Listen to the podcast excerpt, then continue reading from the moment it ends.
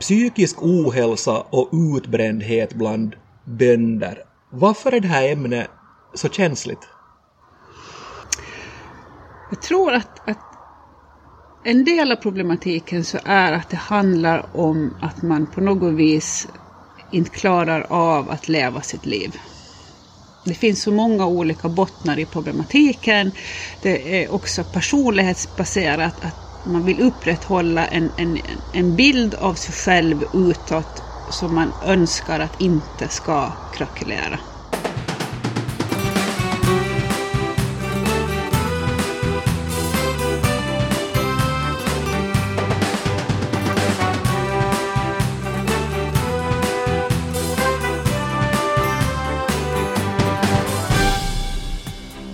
Framtidsolarna är idag på Södergård, Hammarland, Åland och jag, Jens Berg, har slagit mig ner med Birgitta Eriksson Paulsson. Hej Birgitta!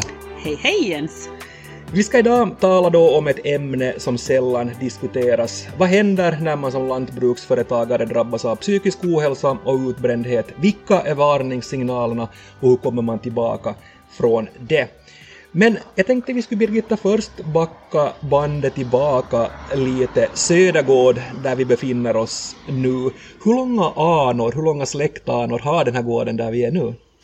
Mm, om vi pratar om min släkt så, så har den inte egentligen så hemskt långa. Um, mina förfäder tog över den här gården, eller köpte den här gården i senare delen av 1800-talet.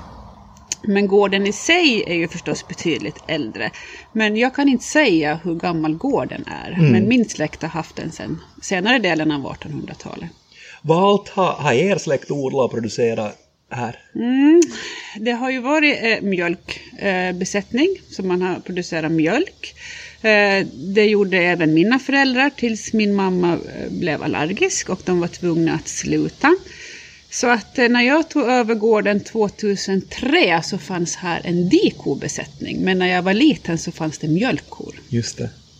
Jobbade du på gården när du var, när du var liten? Var det liksom en del av din, av din uppväxt också? Jo, det var nog en del av min uppväxt. Men eh, till skillnad kanske från, från andra jordbrukare så var ju det här en uppgift som jag inte tyckte om. Okej, okay. varför inte det? Nej, jag, jag tyckte inte att att det var roligt att vara med. Um, därför att jag, man blev ofta liksom tvungen att arbeta mm. och jag hade väldigt mycket fri vilja så jag ville bestämma själv yeah. när jag skulle vara med och inte med och när jag skulle gå i, i sockerbetsland och, och, och, och, när jag skulle få fara och simma. Så att det var mycket det att, att de bestämde, mm. tror jag, yeah. som gjorde att jag tyckte att, att det var kul. Men då hade du i princip bestämt dig som ung att det här är inte din grej? Jo, alltså jag hade inte tänkt bli eh, jordbrukare. Nej. Utan jag, eh, efter grundskolan så, så, fortsatte jag till en yrkeshögskola och blev någonting som då hette sociokant. Ja. Och får sen iväg ner till Göteborgs universitet och skulle läsa till socionom. Och så blev jag lite skoltrött och tänkte att äh, jag tar väl ett sabbatsår. Och så for jag iväg hem igen och, och fick jag inget jobb och efter ett tag så blev det väl lite tråkigt och så tänkte jag att ja, kan väl börja på Lantmannaskolan då. För att jag hade en väninna mm. som då hade redan börjat. Yeah. Så jag ringde dit och så sa jag hej hej att, att jag har lite tråkigt. Nu är det här lite modifierat. Jag förstår det. att kan jag börja och de sa jo det går bra och så får jag dit. Och det var så otroligt kul. Men alltså jag kunde ju ingenting. Det är så jag minns det. Så att jag, där fick jag alltså börja från början. Jag fick lära mig att backa med traktor och släp. Ja, alltså det var... Jag, jag kom som jag var helt enkelt. Mm. Men idag är det då främst gräsmatteodling, alltså rullgräs. När, när blev det det för dig? Ja, 2018 började jag med det. Mm. Och varför började du med det? det finns egentligen flera faktorer men, men jag tror att, att eh, en av de här faktorerna så var att då hade, då hade jag ägt gården sedan 2004. Jag hade däremellan fått tre barn och, och någonstans kände jag att jag hade en massa visioner, ambitioner som jag liksom inte av olika orsaker hade förverkligat. Att alltså det fanns ett behov av att få uträtta någonting av alla de ambitioner som hade funnits och som fanns. Jag ville alltså skapa någonting som, som blev ett avtryck på gården, från mig, till mina barn, eller no, till någonstans. Mm. Så, så det, någon typ av livskris eh, fanns där, att jag, att jag ville, ville skapa någonting, jag ville känna att jag hade gjort någonting. Yeah. Um, och det andra så var egentligen en tillfällighet. Jag har alltid varit nyfiken, jag har alltid varit i behov av att få göra någonting annorlunda. Jag tycker inte om att gå i gamla fotspår. Jag tycker att det är mycket roligare att få bestämma själv, få, få tänka själv och, och göra någonting som är utanför boxen. Jag tycker om att snurra och fundera. Alltså, det kunde lika bra ha blivit groddar, det funderar jag också på. Eller någon typ av turistsatsning eh, eftersom gården ligger så belägen att det skulle fungera bra med någon typ av turistsatsning. Men så har jag en väninna som, som byggde hus och så sa hon till mig, hur kommer det sig att man inte kan köpa gräsmatta på rulle? Och det liksom blev fröet. Ja, hur kommer det sig? Och så började jag titta hur, hur man gör i Sverige, hur man gör i Finland. Så började jag fara på studiebesök. Och så får jag ner till Amsterdam och så sparka på något däck där och tänkte att jag skulle försöka se van ut. Jag tror inte att de kanske tyckte att, att jag såg så seriös ut. Eh, och, och där liksom så började det rulla på. Ja. Ja. Men hur, hur går det till? Alltså, hur går produktionen till när, när du från, ska vi säga, från det att du, att du sår gräsmattan till att du, att du säljer den? Mm. Förklara för mig, jag, alltså, jag är jättenyfiken. Ja, nej men det är inte det är så svårt. Det är ungefär som när man sår en, en, en gräsmatta hemma på, på, vid, vid huset. Alltså man behöver ha en, en bra eh, struktur. Du behöver ha det stenplockat. Din åker det ska vara stenplockad. Harvad eh, och sen så sår du det här gräsfröet. Det är ju specifika gräsmattsfrön men du ska ju så med en jättestor utsädesmängd. Du ska ha många frön, alltså per hektar eller per kvadrat, hur man nu sen, vad man har för referens. Eh, sen så ska ju, när det har börjat gro, så, så ska det ju också förstås, eh, det ska finnas fukt, det ska finnas näring och sen måste du börja klippa. Mm. Eh, när etableringen har skett och, och det håller liksom att köra på. Sen så måste du hålla på att sköta och vårda den här gräsmattan åtminstone ett och ett halvt år. Sen efter det så kan du börja ta upp.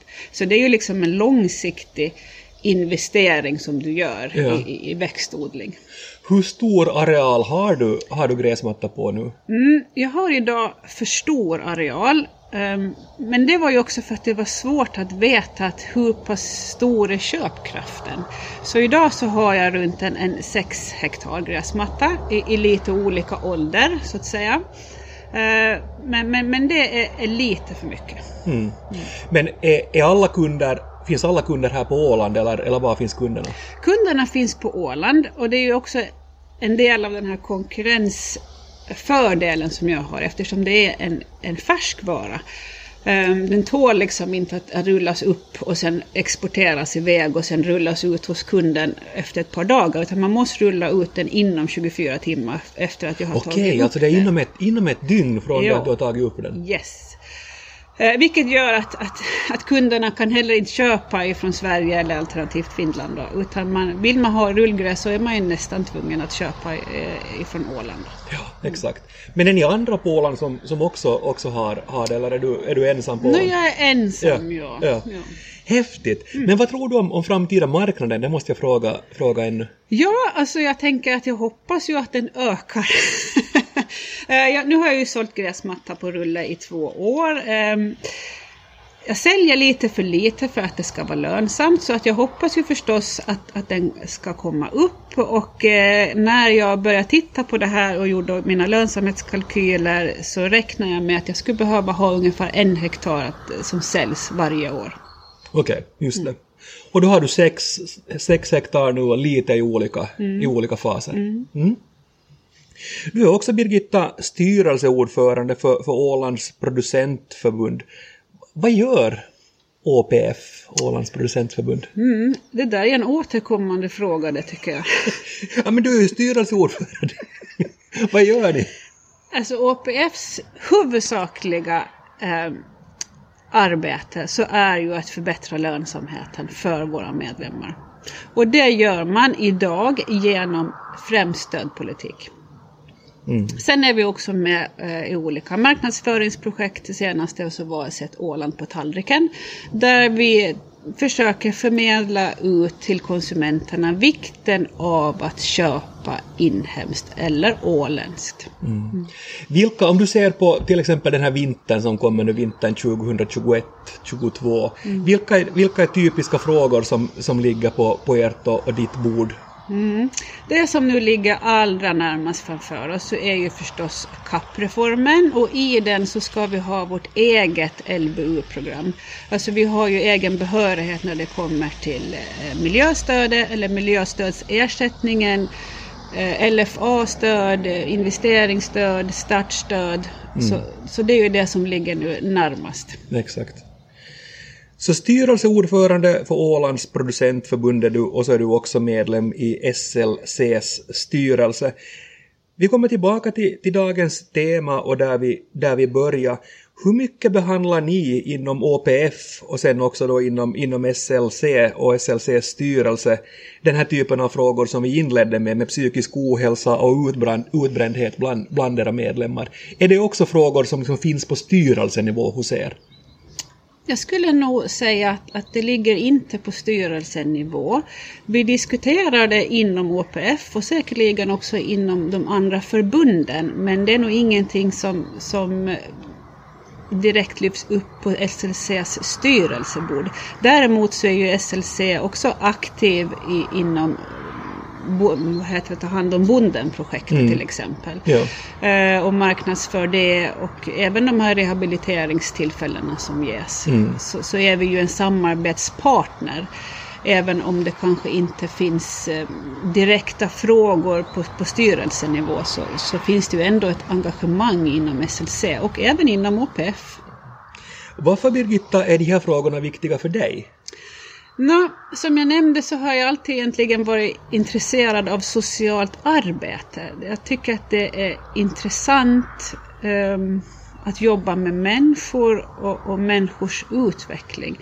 Sen hade jag ju själv uh, för några år sedan uh, utbrändhetssymptom, vilket påverkar mig då, men även idag. Det är mm. ju alltså en sjukdom som Eh, som förändrar utgångsläget. Mm. Mm.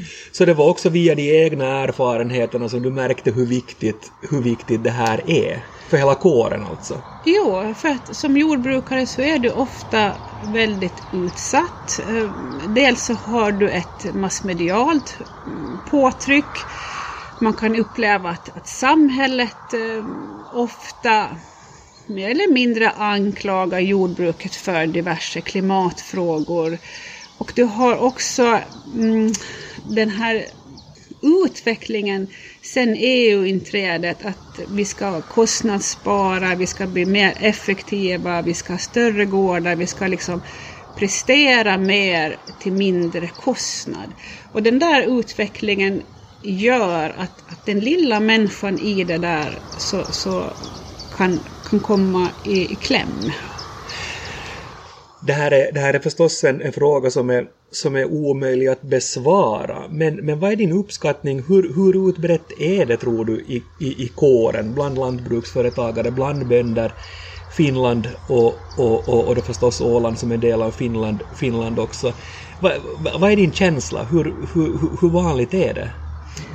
Jag tror att det är vanligt. Jag tror att det är vanligare än vad man tror kanske. Ehm, men, men steget till att prata om det så tror jag är ganska stort. Jag tror också att man idag inte har samma mm, kontaktnät. Alltså idag, gårdarna blir färre, vilket betyder att man har inte samma jotto med grannarna som kanske tidigare generationer hade. Man jobbar kanske mera med anställda, man jobbar med sin fru eller man. Ehm, och där delar man förhoppningsvis både glädje och, och sorg. Men, men det här kontaktnätet, det sociala kontaktnätet tror jag har krympt. och, samtidigt som, som påfrestningarna har blivit större. Och det tror jag att har gjort att, att, att det har ökat. Den psykiska ohälsan har ökat, säger min magkänsla. Jag kan ha fel. Framtidsodlarna är idag i Hammarland, Åland och dagens huvudperson heter Birgitta Eriksson Paulsson. Du var Birgitta inne på det här att du har en viss erfarenhet av utbrändhet och här för, för, några, för några år sedan.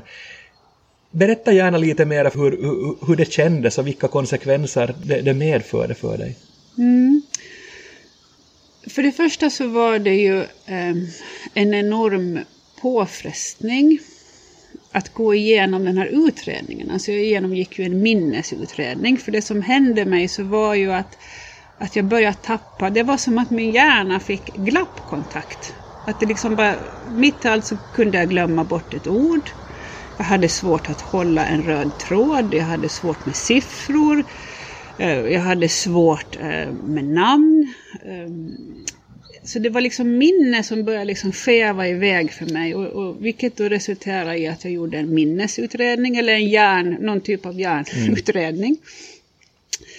Eh, eh, och den varade i två dagar och acceptansen och sorgen i det här att jag inte längre kunde alfabetet. Jag kunde inte mera minnas mera än tre ord när hon rabblade upp kanske tio så, så gick det till så att jag skulle rabbla upp så många som jag mindes att hon hade sagt och jag kunde aldrig fler än tre.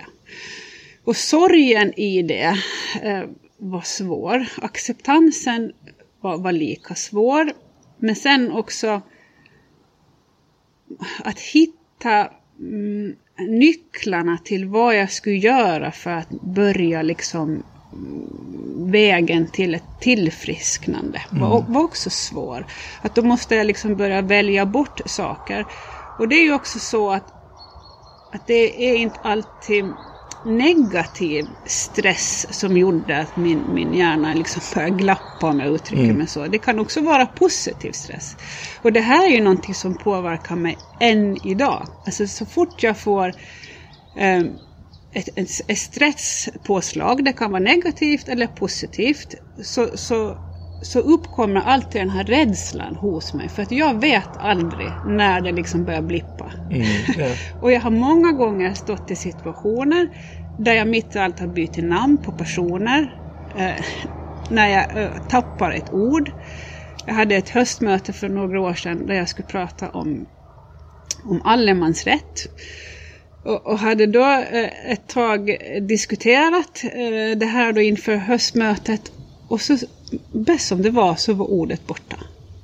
Alltså ordet allemansrätt försvann ur mitt medvetande. och, och det blev mycket, en mycket märklig situation.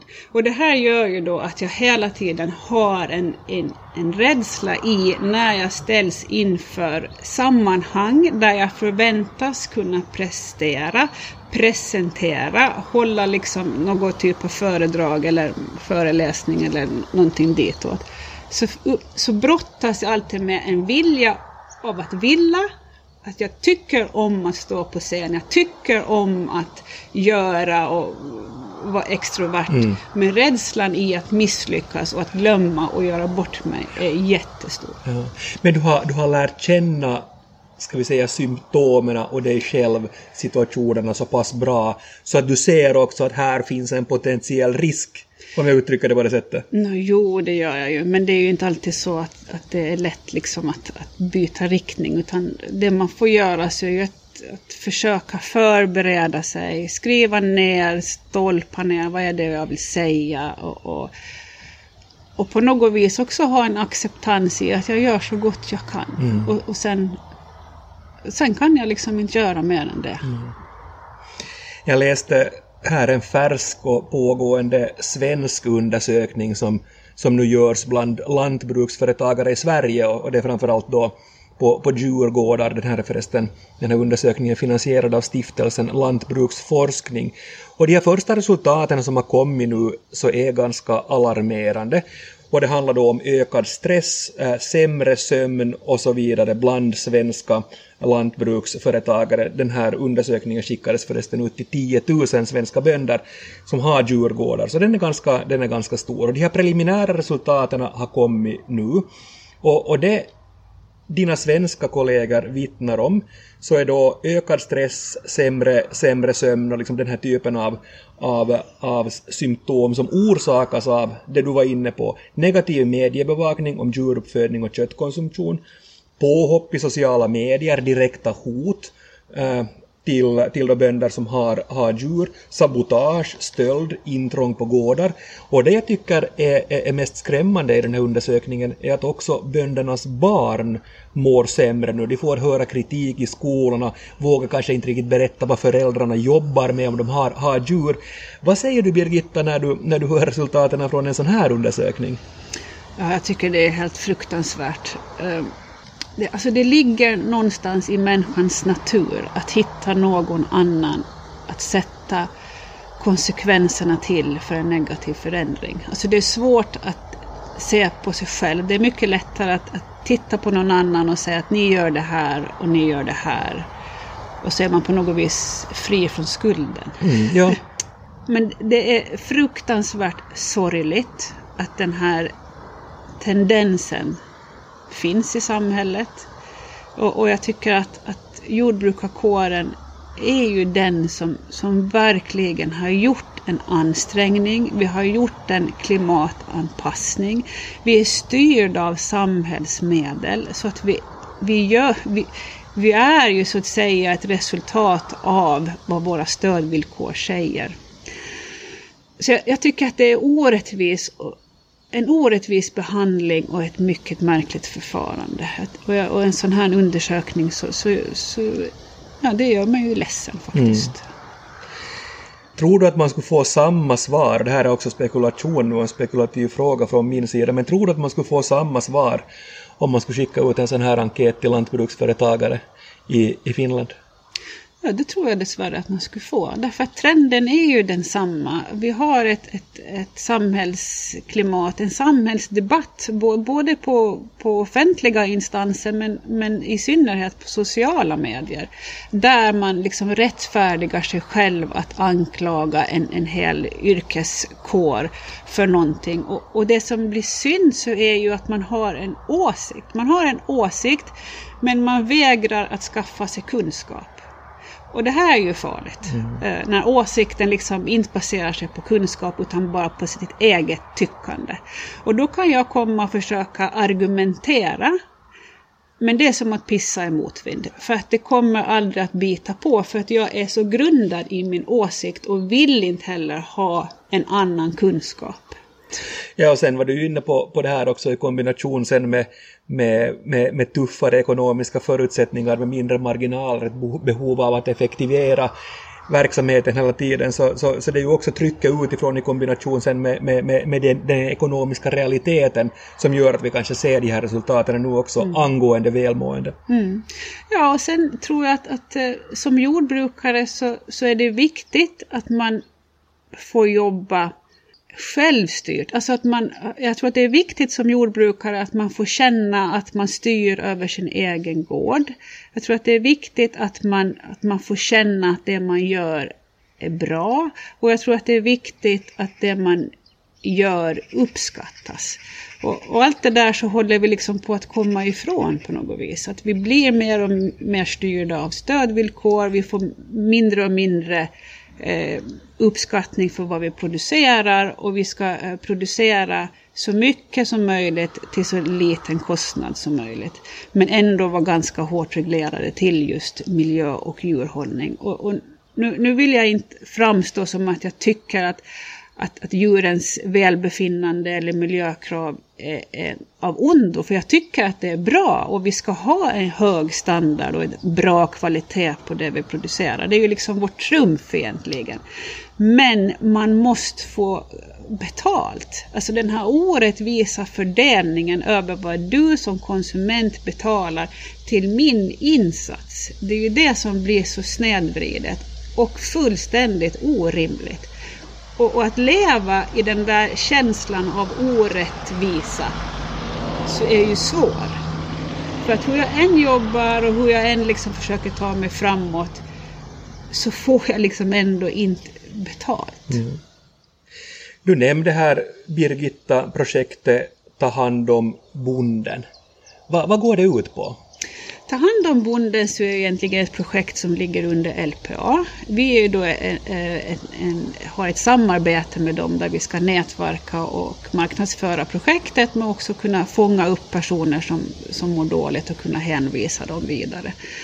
Ta hand om bonden så går ju ut på att, att det finns en projektledare, Susanne Rabb, som då kontaktar jordbrukaren och träffar denne och också gör någon typ av plan att vad man kan göra för att situationen ska bli till det bättre. Och det här hittar man mera information om då bland annat på, på SLCs hemsidor ja, det också. Mm. Ja. Men tillbaka till den här frågan ännu. Är det speciellt svårt för egenföretagare att, att söka hjälp och att, och att exempelvis ta kontakt med ta hand om bonden eller motsvarande.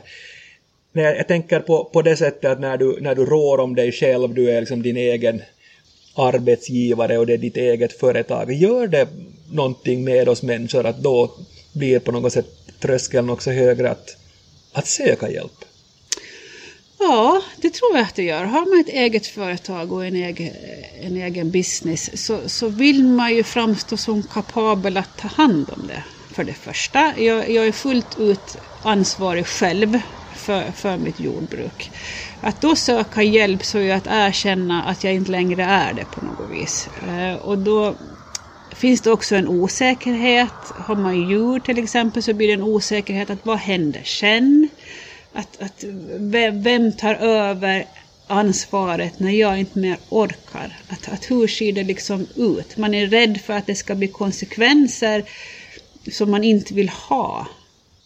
Vi ska börja knyta ihop snart, Birgitta, och jag tänkte fråga dig, vilka råd skulle du ge till någon som lyssnar på det här nu och kanske känner igen det du beskrev som du råkade ut för här för ett antal år sedan? Vilka tips, vilka, vilka råd, vad skulle du vilja säga till, till, till en sån lyssnare? Jag skulle kanske först och främst vilja säga att sök hjälp i tid.